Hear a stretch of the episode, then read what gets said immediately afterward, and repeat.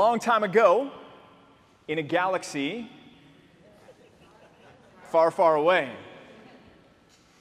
Or how about this one? Space, the final frontier. Some of y'all are showing your nerddom. It's okay. It's okay, right? I'm there with you. These are the voyages of the Star Trek Enterprise, right? Or how about this one? Just sit right back and you'll hear a tale, a tale of a, yeah, faithful cruise. Or how about this one? Here's the story of a lovely lady. Brady Bunch, anyone? Maybe I need to, to modernize it a little bit. This was one from my years growing up. In West Philadelphia, born and raised on a playground. See, there's the audience right there. You guys will appreciate this one. When I wake up in the morning and the alarm gives out a warning, I don't, I don't think I'll ever make it on time. Saved by the Bell. Nobody out there on that one. Okay. What are those? Those are all examples of introductions, right? And memorable introductions at that. They stick with us. Some of those shows you probably haven't thought of maybe in decades. But they re- remain with us, and part of it is because we heard them every Saturday morning or whatever it was that we would watch them, but also part of it is just the way they're written, they stick with us. Introductions are a part of life. Uh, this morning, some of you have introduced yourself to new people. You've met new people. You've said, hey, it's, it's nice to see you, nice to meet you, this is who I am, and, and they introduce themselves to you because the point of an introduction is to acquaint two parties who don't know each other. Sometimes that's done on our behalf. Somebody says, hey, let me introduce you to, and then they'll bring you to someone and make the acquaintance. In John's gospel, that's what John is doing for us and Jesus. He's introducing us not just to some rabbi in first century Israel, not just to some carpenter in first century Israel, not just to some no name from this town called Nazareth that people were skeptical of in first century Israel. No, no, John is introducing us to Jesus, the eternal Son of God. In fact, I would argue that there is no greater introduction of Jesus than we find in the first five verses of John's Gospel. So if you would take your Bibles and open up to the Gospel of John. As we do a little bit of background on our author, John was one of the original 12 disciples called by Jesus. He had a brother named James, and they went by a unique name. They were the sons of Boanerges, which meant the sons of thunder. Well, John, uh, over time, endeared himself to Jesus so much so that he became one of the inner three in Jesus' circle.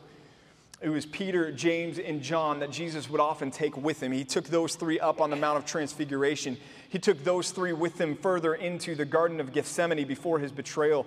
He was one of the inner circle of Jesus. In fact, so much so that John, in his gospel, never actually refers to himself by name when we read the name John in the Gospel of John, what we're reading about, or the person we're reading about, is John the Baptist. John in the Gospel refers to himself as the disciple whom Jesus loved. And we might think, well, that seems a little presumptuous on John's part. But I don't think it was a statement of arrogance. I think it was a statement of overwhelmed humility. I think John was so amazed that he would be the object of the affection of Jesus that he couldn't get beyond that. And he thought, you know what, it doesn't matter what my given name is. You know who I am? I'm, I'm the disciple whom this Jesus loved. John wrote the Gospel of John, and not only the Gospel of John, but also the three letters of John that we have 1st, 2nd, and 3rd John, and also was the recipient of the revelation that makes up the last book in our Bibles. The Gospel of John itself stands out unique among the four Gospels. There's three Gospels, Matthew, Mark, and Luke, that are often referred to as the synoptic Gospels they contain a lot of the same material and it overlaps in a lot of ways. But when you get to John's gospel, John's gospel stands out because over 90% or thereabouts is unique to John. We might say, well, why is 90% of John's gospel unique? There's a number of reasons there. Each of the gospel writers wrote with their own purpose, and as such, John himself also had a purpose in his writing. John wrote his purpose for us. He doesn't leave us guessing in John chapter 20, verses 30 through 31 says this Now Jesus did many other signs in the presence of the disciples, which are not written in this book. But these are written so that, here's the purpose clause. John says, I, I wrote these things so that you might believe that Jesus is the Christ. That word is the, the Greek word for Messiah, the Savior, the Son of God, and that by believing you might have life in his name. So, John, he is unique to his content because he was writing for a specific purpose, and that is that anyone who would pick up the Gospel of John and read it would be able to know and believe that Jesus is the Messiah, and that believing they might have life in his name. And that's why the Gospel of John is significant for us, no matter where you are in this room this morning. If you're a seasoned believer, the Gospel of John is going to encourage you. The Gospel of John is going to deepen your understanding of God and of Jesus. If you're a brand new believer, the Gospel of John is going to hold you by the hand and be a tutor for you to show you who Christ is and who God is and what grace looks like revealed to us in the person of Jesus. And if you're here this morning and you would say, you know what, I, am here because somebody invited me, but I'm really not, I've never been to church, I would not call myself a Christian, can I just let you know the Gospel of John is written for you as well? John wants to introduce you to Jesus and show you in this book why he's the most important person that you could ever meet, ever meet in this life and especially in the life to come. So let's pick up in John chapter 1 as we read John's introduction to us of who Jesus is. In the beginning was the Word, and the Word was with God, and the Word was God. We begin right away. In the beginning was the Word. Okay, well, let's stop for a second and talk about this word. Who is the word? What is the word? The word in Greek is the concept of logos. Some of you have that on your Bible software program. It's the, the word that means statement or message or narrative or account. It's a word with a broad range of meaning. But John uses it in reference here to Jesus, which I'll demonstrate here momentarily. But the, the root word in the Greek of this word, word, is the, the concept of to speak to utter a statement. And so John says, In the beginning was the Word. And again, it has a broad range of meaning message, account, narrative, speech, language, statement, report, teaching. So, how do we know what John meant here by logos? Well, I think there's some contextual clues in the rest of John's gospel, but also in the, the rest of the Bible itself. If we look at the concept of the word in the Old Testament, what we find is the word was representative of God's power and glory and creative activity. You may have already gone there in the opening of this gospel when it said, in the beginning. There's another book that begins in the Bible with in the beginning. What is that? Genesis. In the beginning. Well, John's intentional with this. In the beginning was the word, the, the statement, the message, the spoken revelation. Well, remember back to Genesis, the creation account. How did God create what he created? And God what? And God said, Let there be light, and there was light. You read through the Genesis account, and, and God's creative action is brought into being, it's, it's realized through His spoken word, His power, His creative activity. Later on in the Old Testament, in the book of Exodus, we find that God's glory takes up residence within this tent that they call the tabernacle. And this tent was with Israel as they were wandering through the wilderness. And this tent would be the place where Moses would go in to hear the spoken word from God.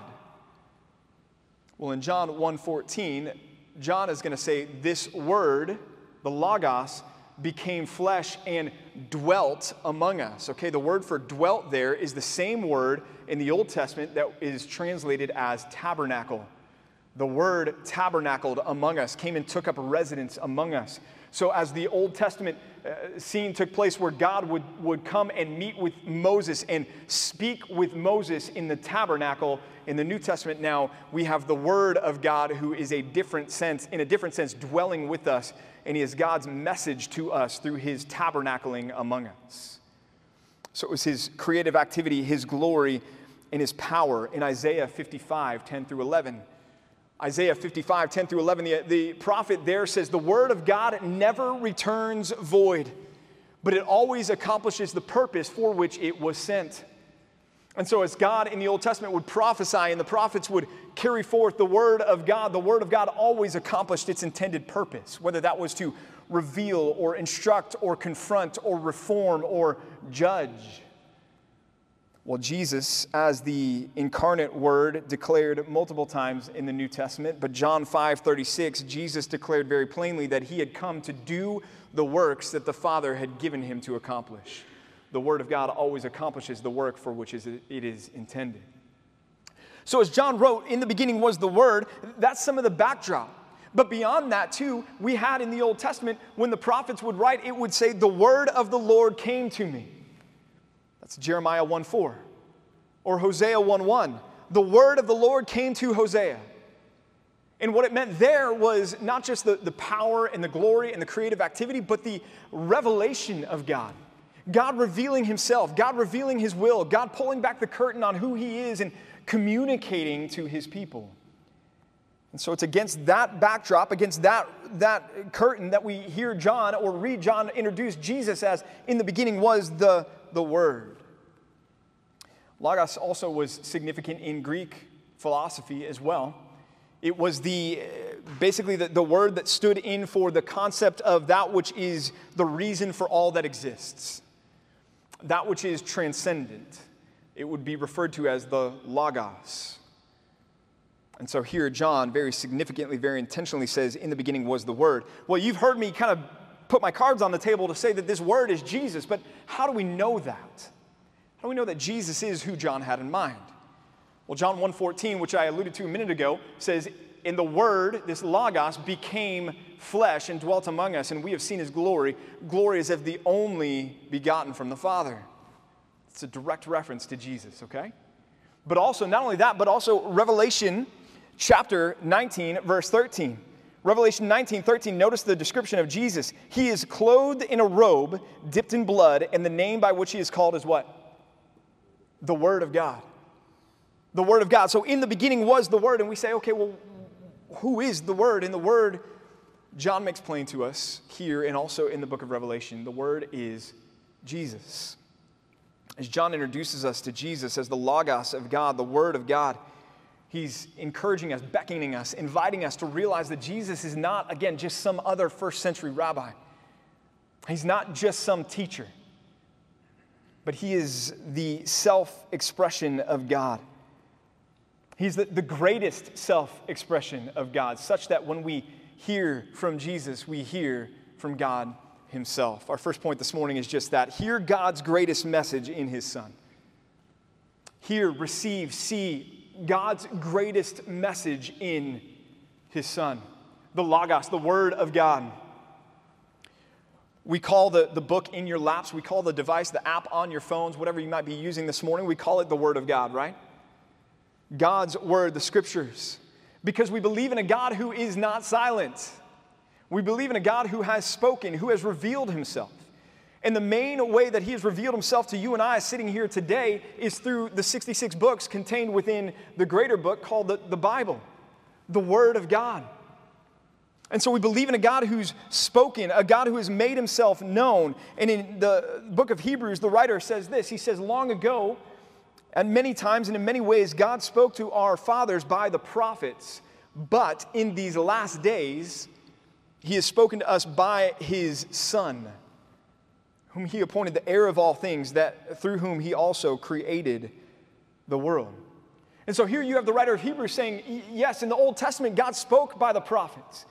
And that was the divine word of God. That was the revelation of God. But, but in these latter days, we have an even greater revelation of the Father through the Son, through Jesus. In these latter days, He's spoken to us by His Son. I remember a pastor at one time telling me that to see Jesus is to see the Father. Not that they are the same person. That's a, a heretical teaching called modalism, right? We believe in three persons, one God Father, Son, Holy Spirit.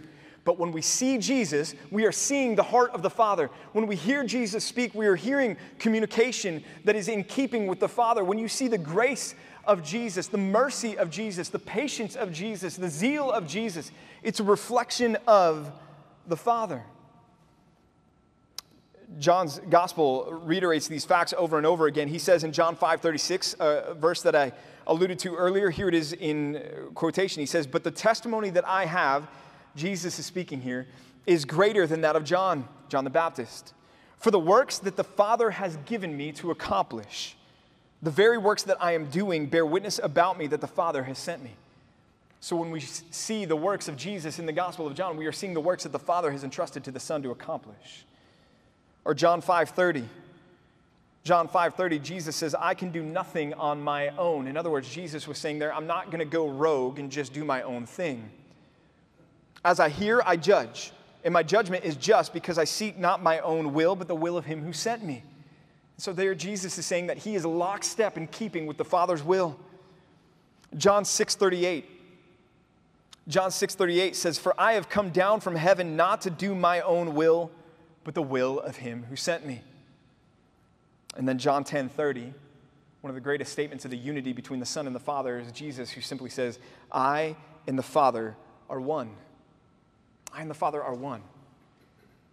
And so when we see Jesus, again, we're not just seeing a first century Jewish rabbi, teacher who had some good things to say.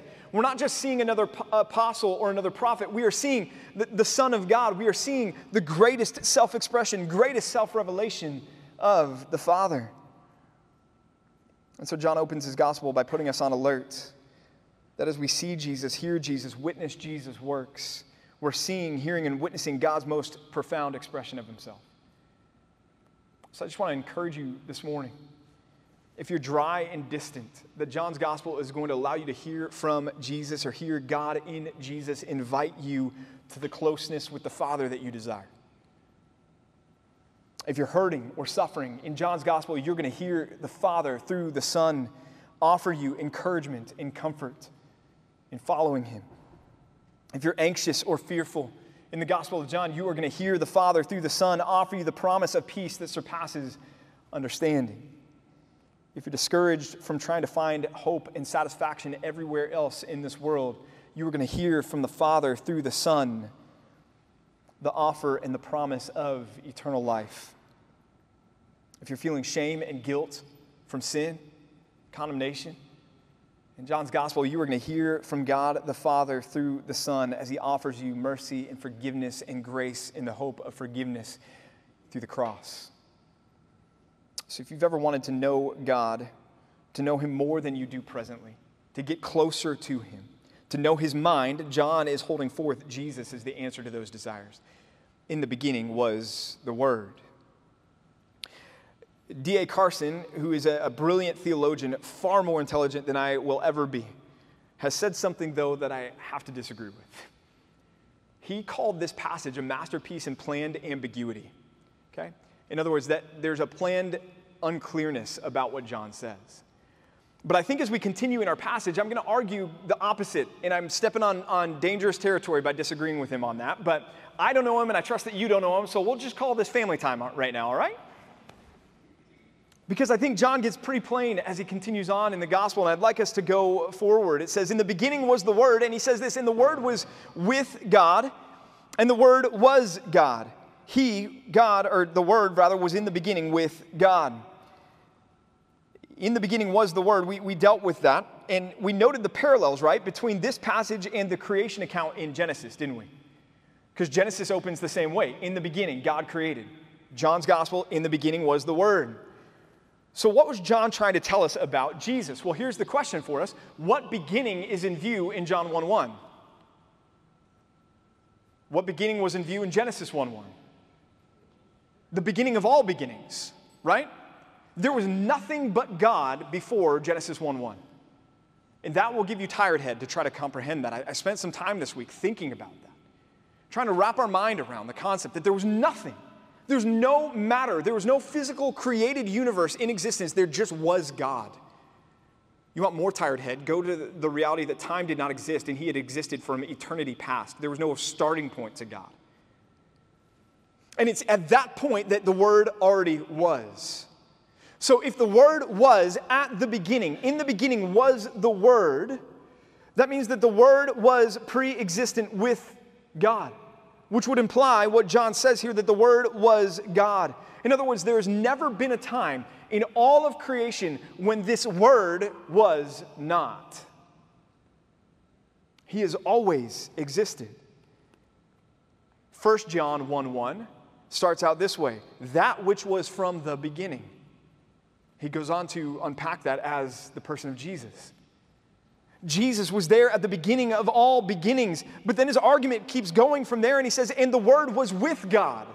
Now's where I can give D.A. Carson a little bit of, of credit here because it's, it's like, okay, wait a minute. He was there at the beginning, so you're telling me he is God and now he's with God. Yes. How do we understand that? Well, we as believers in Jesus Christ, as Christians here, we have a what's called a Trinitarian understanding of God. That's what I alluded to earlier, that he exists as one God, but three persons Father, Son, and Holy Spirit. So in John's gospel, right off the bat, we see Trinitarian theology emerging. Because John is saying the Word was there in the beginning of all beginnings, and that Word was with God. When you read with God, it's probably helpful to understand as this is a reference to the Father. The Word, the Son, was with the Father. But then John gets to the crux of his opening argument when he says this the Word was God. That's what he wants us to understand here. As he's introducing us to Jesus, hey, meet, meet Jesus. I'd like to introduce you to someone. He's the greatest message that you could ever hear from anyone because he's, he's the, the message of God. And you know what? He was there at the beginning of all beginnings. And he was there with God. You know why? Because he is God. In the Greek, it's, it's, there's no bold. You might have bold in your emails if you're trying to get a hold of somebody, or I don't know if you do this, maybe you shouldn't do this, but if you've ever been trying to communicate passion in texting, you put the caps lock on your texting and you text in all caps, right?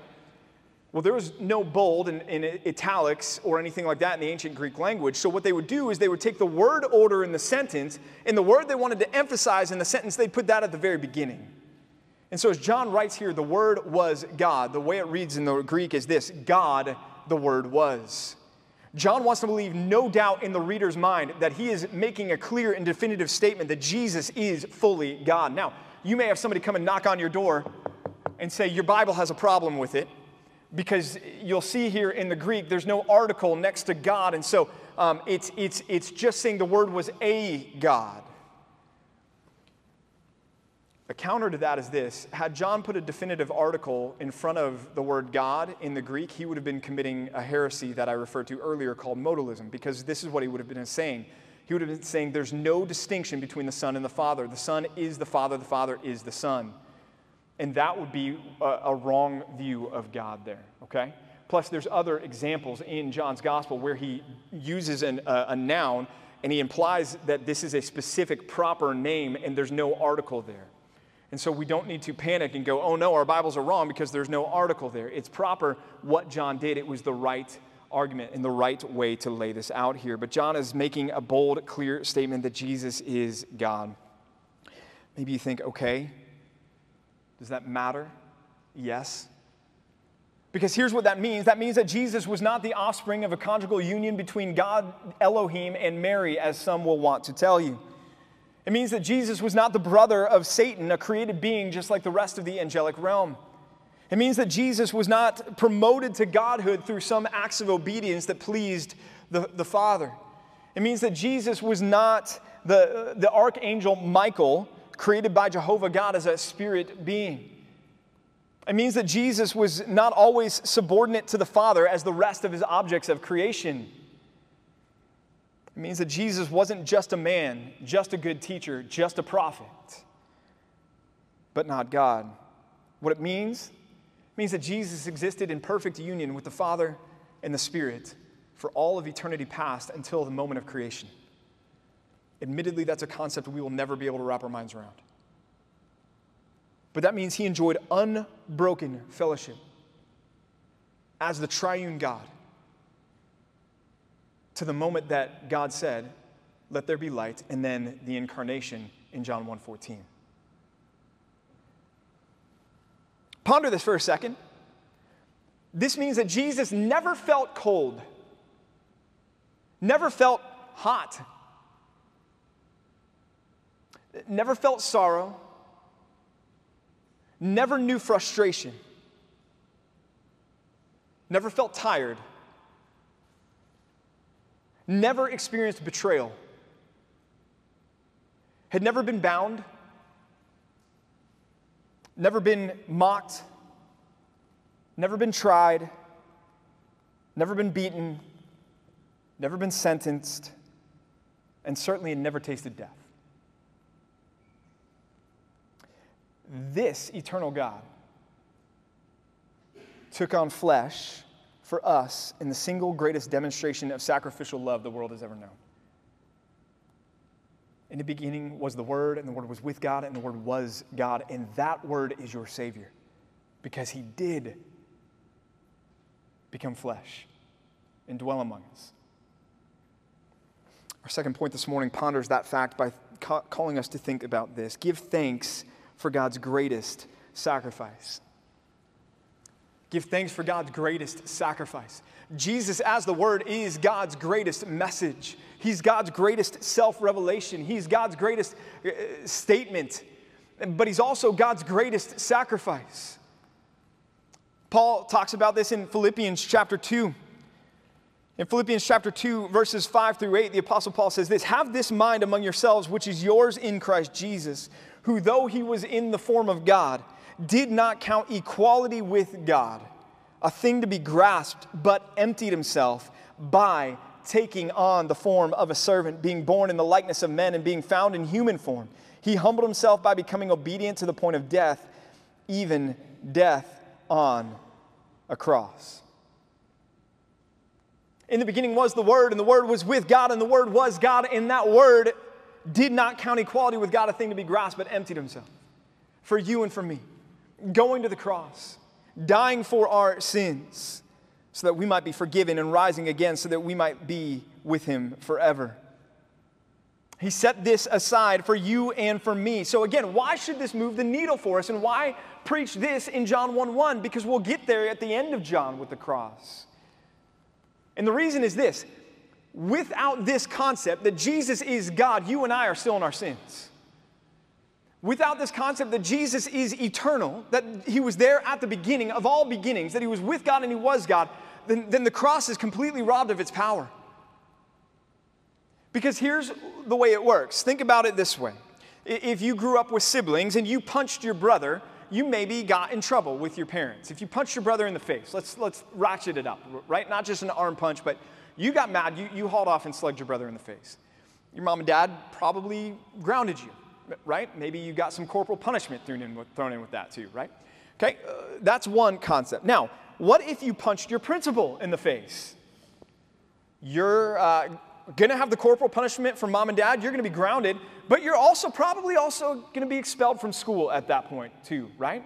We're ratcheting things up a little bit. Okay? What if you punch a police officer in the face?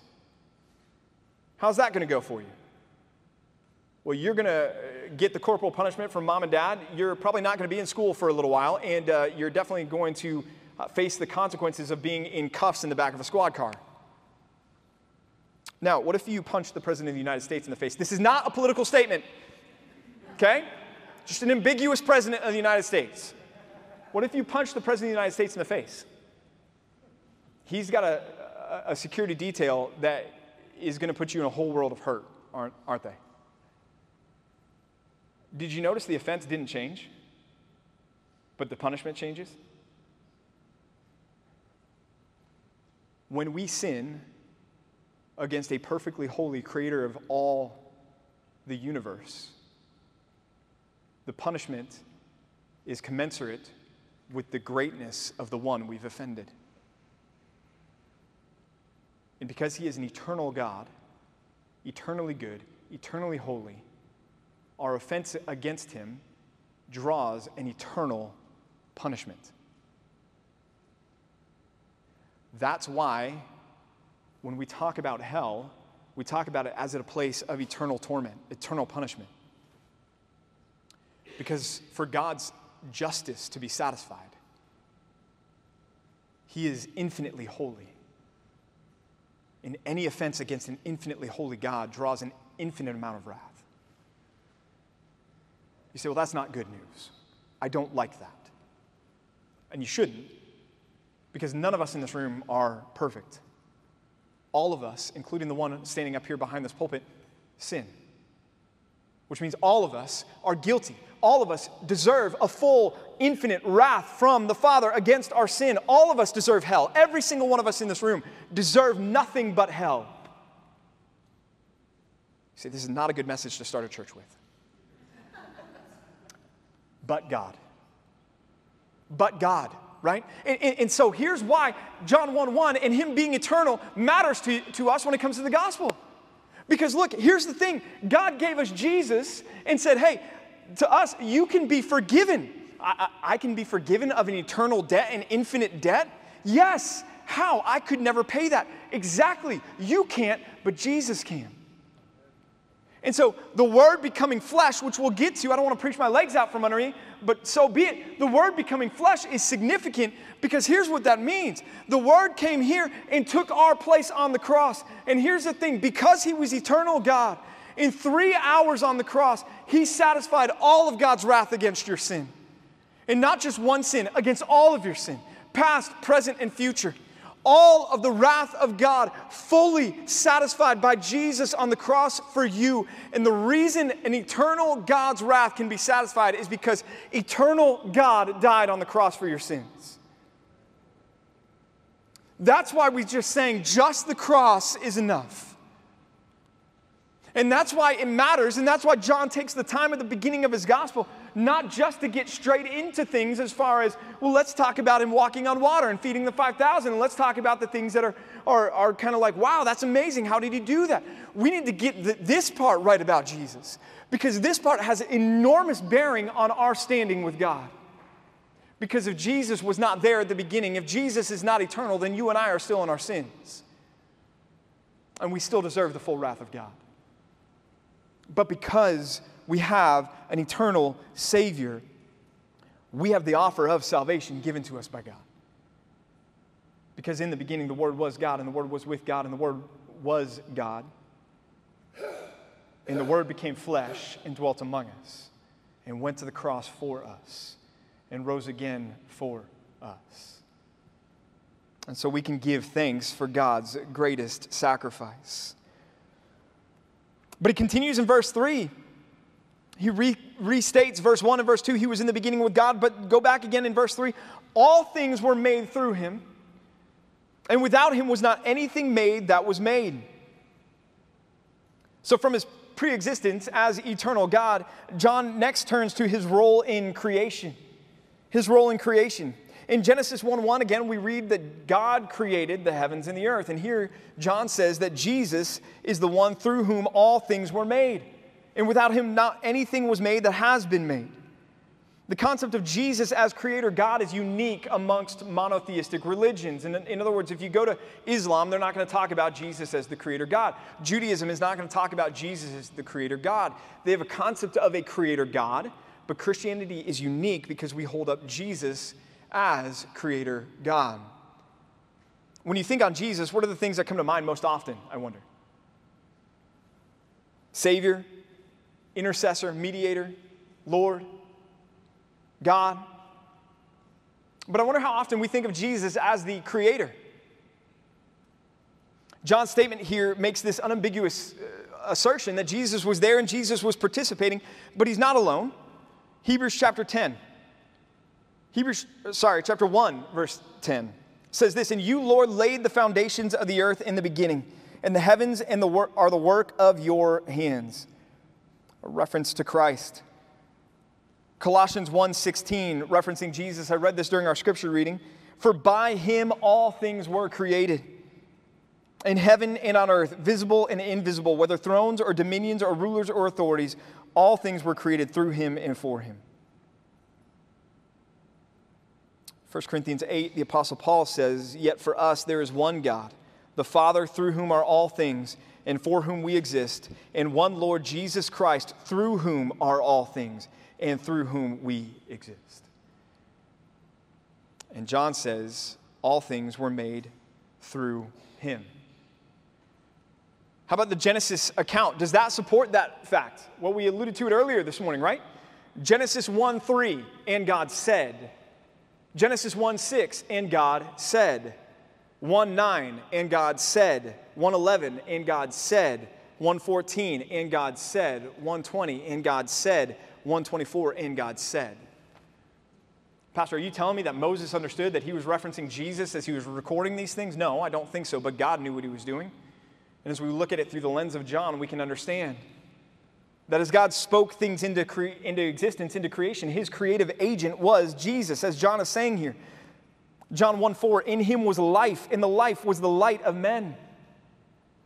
If, if Jesus is the, the source of all things, the creator of all things, and it follows that he is the source of life, and there's two kinds of life that we can talk about. There's bios, which is where we get the word biology from. That's physical life. That's the, the, the life that we think of most often, probably.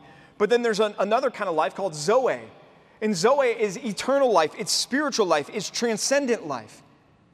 And so when John here says, In him was life, that's the life that he's talking about. It's that eternal life. It's the life that all of us want. It's the life that the world around us wants. It's the life that everyone is after. It's the life that transcends death.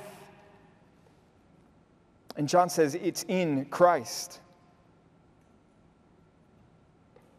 John uses this term Zoe 36 times in his gospel.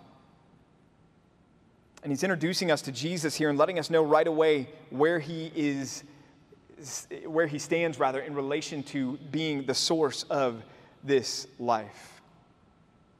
To have life is to have Jesus, and to have Jesus is to have life. It's not something that exists apart from him. John 20, verse 31, let me remind you again of the reason why John wrote.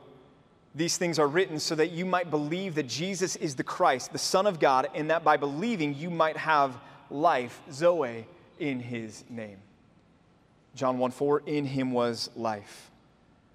Third and final point this morning is this rejoice in God's greatest provision. God's greatest message, God's greatest sacrifice, God's greatest provision.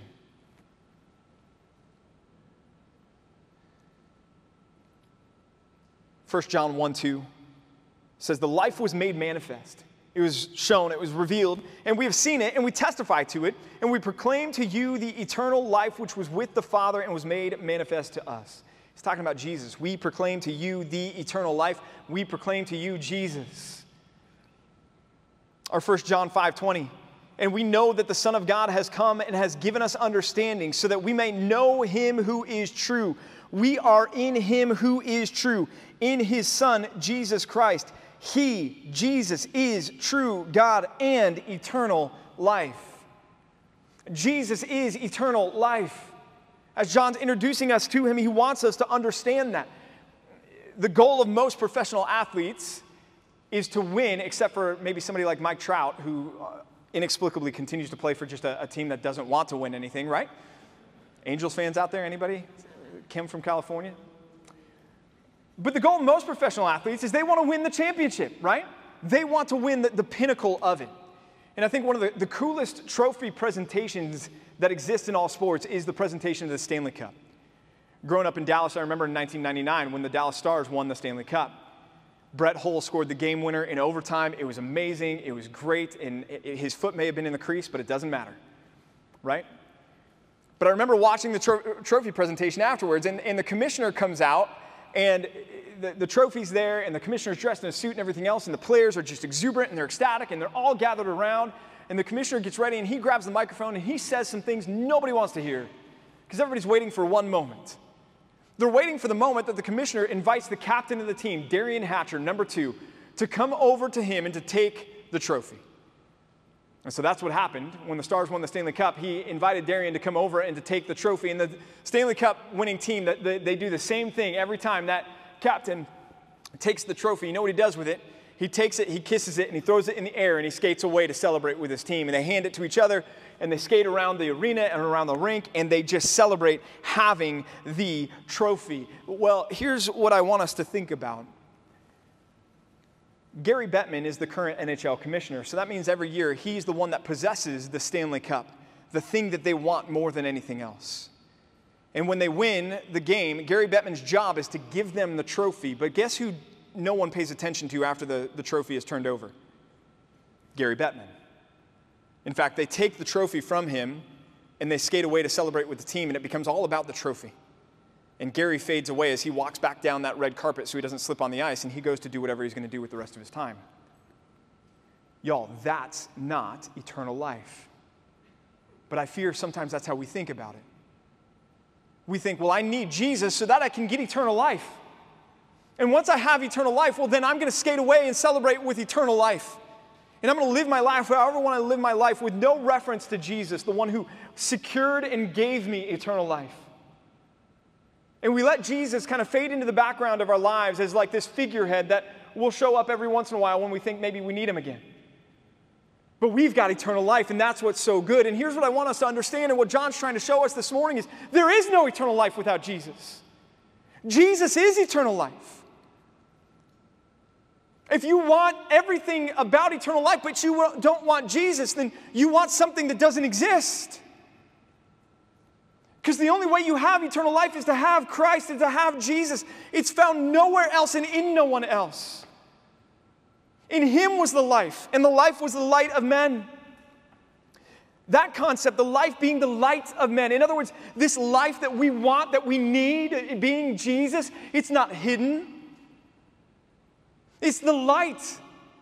And what does the light do in the midst of darkness? It dispels the darkness. You go into a dark room and you turn on a light, and it immediately illuminates the room. You walk into a dark place and you take a single match and you light that single match, and that match is uh, is something that everyone is going to notice in that room, no matter how far away from it they may be. Because why? Because light is stronger than darkness. And this life is the light of men. And John says in verse 5 the darkness has not overcome it, has not overpowered it, though it tries. The metaphor of light and dark is prevalent throughout Scripture. We're told to walk as children of light. We're called to be lights in this world. In fact, in Matthew 5, Jesus says in the, in the Sermon on the Mount, You are the light of the world. Ephesians 5 8, at one time you were in darkness, but now you are light in the Lord. Walk as children of light. Philippians 2 15, we're called to be children of God without blemish in the midst of a crooked and twisted generation among whom we shine as lights in the world. Christian, we are light because we possess the light of the world the life, the Logos, Jesus. And the darkness is not going to overcome it. I mean, it may feel that way right now. You pull out your phone, you open up, you are greeted with a headline this morning that's talking about the, the Russian and Chinese Navy that are, are off the coast of Alaska, and your heart starts to sink a little bit. Or you open up your news and you read headlines about what's going on politically with the, the attacks against God's word and against the God that we serve, and, and you become discouraged, or you share the gospel with your neighbor and you're met with resistance, or you're met with opposition, or they laugh you off and you become discouraged, or you've been sharing the gospel with your loved one, your family member for years and decades, and pleading with them, imploring them, like Paul says, to come to Christ, and they have it, and you become disheartened and you think, is the darkness winning? The answer is no. John 1 5 tells us that. The darkness has not overcome it, and it never will. And so you say, well, what, what can we do? You can turn on the light. What light do we have? You have Christ. You want to push back the darkness in the world? It's not about politics. You want to push back the darkness in the world? It doesn't start with morality. If you want to push back the darkness in the world, it begins with Jesus. And listen, if you're in Christ, you have the light of the world. You have everything that you need. And as John is introducing us to Jesus, now your job is to go and introduce a lost and dark world to Jesus. So that they too might come to know the light of the world. Jesus is God's greatest message. God's greatest sacrifice, God's greatest provision. And if you haven't met him yet, today, I would implore you today is the day of salvation. We've talked about it. We've sinned against a perfectly holy God. We are objects of his wrath, as Paul says in Ephesians 2. But because of his great love for us, he's provided Jesus for us.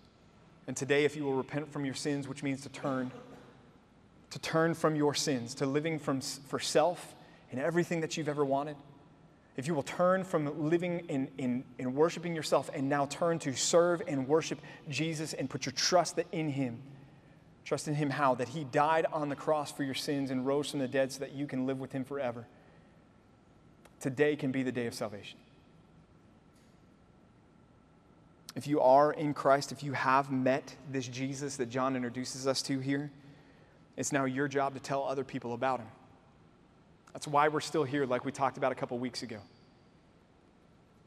Otherwise, Lord, take me home.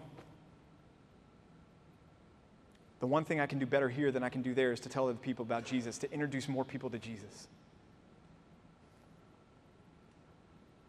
John wrote this book to let people know that Jesus is the Christ, so that they might come to believe that. And believing that, that they might have life in his name. I'm going to pray, and our team's going to come back up, and we're going to close with one more song. God, we thank you for Christ, his goodness, his kindness, his faithfulness to us. We thank you that you have introduced us to him through your word, that we can come to know your greatest word. We can come to know your Logos through the scriptures. And I pray that we would. I pray that we would learn more. I pray that we would grow more. I pray that we would deepen our understanding. God, I pray that we would be confident in who we are in Christ, that we would come to have known that He is the life and the light of men. We're grateful for that reality, God. We want Him to be exalted. We want Him to be magnified in our lives, in and through the way that we live, in and through the way that we conduct ourselves in this lost world. Help us to be a, a light that makes Christ beautiful in the midst of the darkness around us and draw more and more to you and to faith in your name. We pray this in that name. Amen.